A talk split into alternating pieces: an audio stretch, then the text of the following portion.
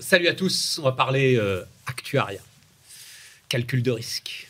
Euh, finalement, euh, alors, mais justement, ça va être ma première question. Donc, c'est Michel Piermet qui nous accompagne. Bonjour, Michel, fondateur donc de Fixage. Il y a combien de temps que tu as Plus de 30 ans. Plus de 30 ans. Société indépendante Oui. d'actuariat.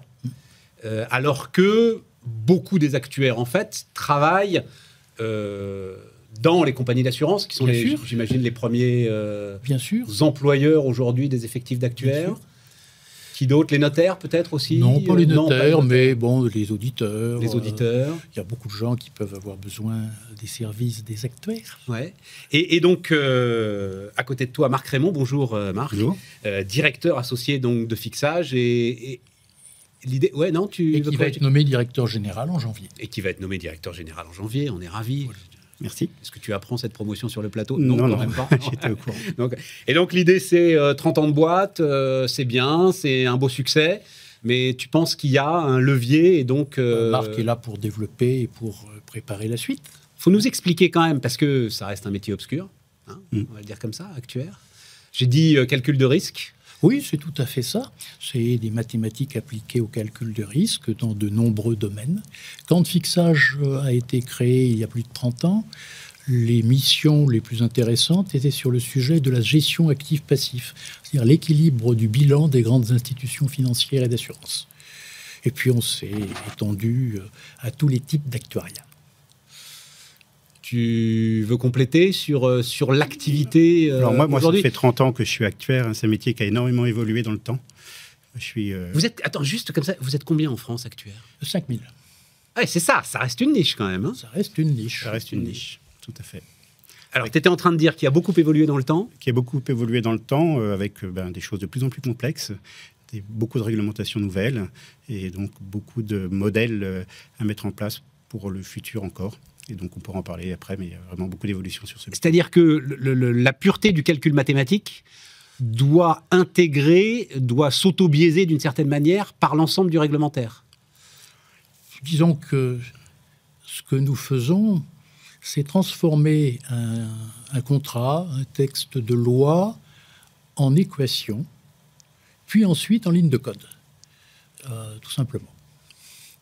Donc c'est un métier de traducteur. Et, et la réglementation a vraiment beaucoup évolué dernièrement, avec Solvabilité 2, donc qui s'applique à toutes les sociétés d'assurance depuis Ouais. 2016, Ouais. IFRS 17 depuis cette année pour les grands groupes, et avec des choses très très complexes à mettre en place. Quand les réglementations sont simples dans les textes, derrière, c'est des modèles très complexes. Pour nous, ce sont essentiellement des règles, alors solvabilité 2 notamment, euh, euh, règles de fonds propres, euh, règles de solidité de bilan, on va le dire comme ça? Pas tout à fait. Pas tout à fait, vas-y, vas-y. Parce que bilan, ça fait allusion à la comptabilité. Solvabilité 2, c'est une approche prudentielle qui n'est pas tout à fait comptable. C'est plutôt une évaluation probabiliste de ce qui peut se passer. Et puis, ben, se projeter dans tous les scénarios envisageables pour voir si ça passe. Et, et c'est effectivement une règle de fonds propres quand même, de calcul de fonds propres, mais la réglementation, elle fait 350 pages. Donc avec des calculs dans tous les sens, on doit évaluer tous les risques de tous les risques, enfin tous les risques qu'on a pris euh, avec des calculs et des modèles compliqués. C'est passionnant, je pensais pas aller là-dessus, mais j'y vais parce que pour le coup, c'est à vous qu'il faut poser cette question. Moi, j'ai entendu, euh, quand Solvabilité, quand Solvency 2 est, euh, Mhm. a été mise en place, j'ai entendu des assureurs me dire mais c'est une catastrophe. C'est-à-dire que en gros, on nous impose une telle dose de sécurité, on va le dire comme ça, qu'on est en train de tuer le risque, qu'on est en train de tuer l'investissement, qu'on empêche par exemple les grands assureurs de détenir suffisamment d'actions euh, pour euh, pouvoir soutenir l'économie comme ils aimeraient soutenir l'économie, pour pouvoir soutenir le risque et la création de richesse comme ils aimeraient soutenir le risque et la création de richesse. Finalement, c'est de votre faute. Nous, on Finalement, fait- ce sont vos scénarios. qui- Non, c'est ceux de l'EIOPA, donc de le- du régulateur en- européen. En, en réalité, quand vous avez une évolution réglementaire, on va entendre d'abord les gens qui vont être critiques parce que ça va obliger à certains changements. En pratique, aujourd'hui, les assureurs se sont très bien adaptés à Solvabilité 2, qui a d'ailleurs montré qu'elle était beaucoup moins sévère avec les actions qu'on ne l'a dit au début. C'est vrai Par exemple, lorsque la bourse a perdu 30% avec l'arrivée du Covid en mars 2020, eh bien, euh, avec Solvabilité 2, le coût en fonds propres diminuait. Pourquoi? Parce que la réglementation pour les actions est contracyclique. Donc, quand il y a un choc désagréable, on ne vous demande pas de faire un deuxième choc très fort, on vous demande de faire un choc atténué. Et donc, il y a des compensations qui jouent. Et dans Solvabilité 2, il y a beaucoup de compensations entre les risques, de mutualisation. Donc, si bien que les assureurs ont appris, euh, ça, ça fait quand même maintenant 15 ans euh, que Solvabilité 2 est parti, euh, donc les assureurs ont appris et se sont adaptés, bien entendu. Mais moi, Non, non, mais attends, mais ça, m'intéresse. Et puis il faut pas qu'on, faut qu'on parle de, fixage, mais je veux juste aller au bout de cette question. En gros, la lecture qu'on me faisait de Solvabilité 2, c'était les États se sont trouvés un moyen sûr que les assureurs continuent à se gaver de leur dette publique. Ça n'est pas faux. Il y a bien eu des biais dans la réglementation Solvabilité 2 pour sous-estimer le risque des obligations publiques, c'est évident. Euh, mais c'est plutôt ça qui était l'anomalie, plutôt que les actions n'étaient pas plus pas traitées plus mal qu'elles ne l'étaient sur les réglementations précédentes avec ce qu'on appelait l'état étroit. Donc la réalité, c'est qu'on a toujours ce biais des réglementations qui veulent tenir compte du point de vue des gens qui fabriquent les réglementations. Mais pour le reste, les assureurs se sont montrés capables de s'adapter. Marc, tu parlais de l'évolution euh, du métier, des pistes de développement quelles peuvent être les pistes de développement pour euh, les actuaires? Et puis après, il va falloir qu'on parle d'intelligence artificielle quand même. Ah bah, J'allais en parler. Ça fait, ça fait ah bah partie des pistes dans lesquelles euh, aujourd'hui les actuaires interviennent, avec notamment des formations data science pour les actuaires. Euh, on a pas mal de consultants de chez nous qui suivent cette formation. Donc l'intelligence artificielle est un des domaines, avec tout ce qui s'appelle aussi le machine learning, donc l'utilisation de nouveaux modèles qui n'existaient pas avant. il y a bien évidemment la réglementation, tout ce qui est autour de la durabilité, et du climatique. Euh, on intervient beaucoup maintenant pour essayer de ce qu'on appelle le risque physique et le risque de transition. Donc le risque physique, c'est le fait qu'il y aura plus de sécheresse, plus d'inondations, plus de tempêtes. Et euh, c'est le rôle des actuaires d'essayer d'anticiper tout ça, de faire les calculs pour savoir comment ça va impacter le secteur de l'assurance. Le risque de transition, c'est l'impact de la transition sur les actions, notamment sur les actifs des assureurs. Donc ça, c'est deux grandes évolutions avec des nouvelles réglementations comme CSRD, alors qui s'appliquent à toutes les entreprises, un peu uniquement aux entreprises d'assurance pour le coup. Non, mais aux grandes aussi entreprises. CSRD, non, maintenant ça va s'appliquer aux toutes petites. Donc c'est ce qui va remplacer dans 2-3 ans. Petit à petit quand même. Là, là c'est 50 000 entreprises européennes en gros hein, euh, qui euh, vont devoir passer euh, ça, sous la comptabilité. La réalité, c'est qu'une grande entreprise, pour être elle-même correctement évaluée, oblige ses fournisseurs, même petits, à appliquer les mêmes règles. Oui, mais ils ne vont pas obliger leurs fournisseurs, même petits, à rentrer justement, et c'est ça qui est intéressant, c'est que CSRD euh, te fait rentrer, c'est pas ici qu'on va discuter ensemble double matérialité, mais euh, te fait rentrer dans un luxe et dans une, un niveau de précision. Hmm.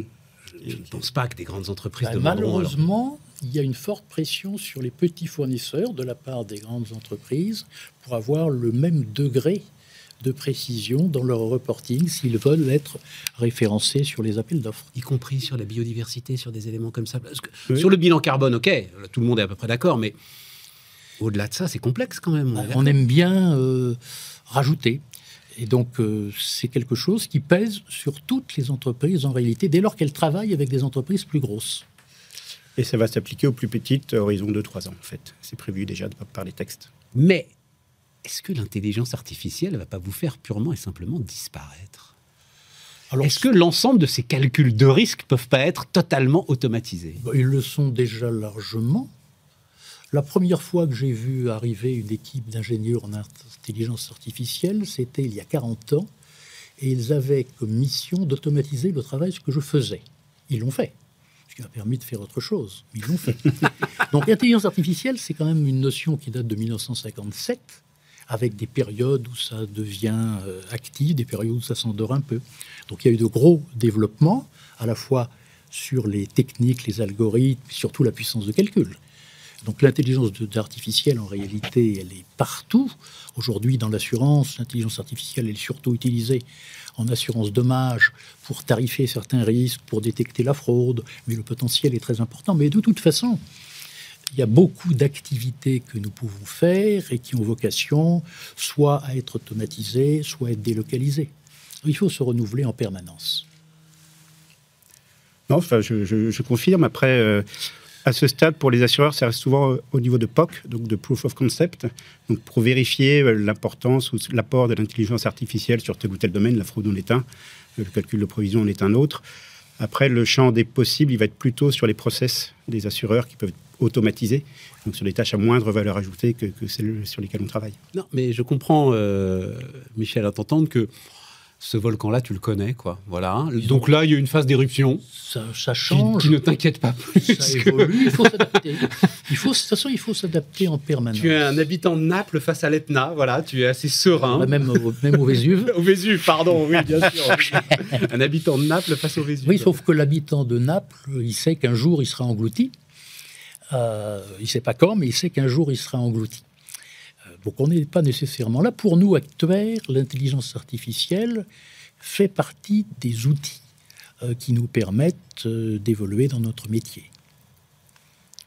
Donc on recrute des spécialistes de l'intelligence artificielle euh, chez Fixage pour répondre aux besoins de nos clients. Et on a d'ailleurs un de nos actuaires et qui, sont...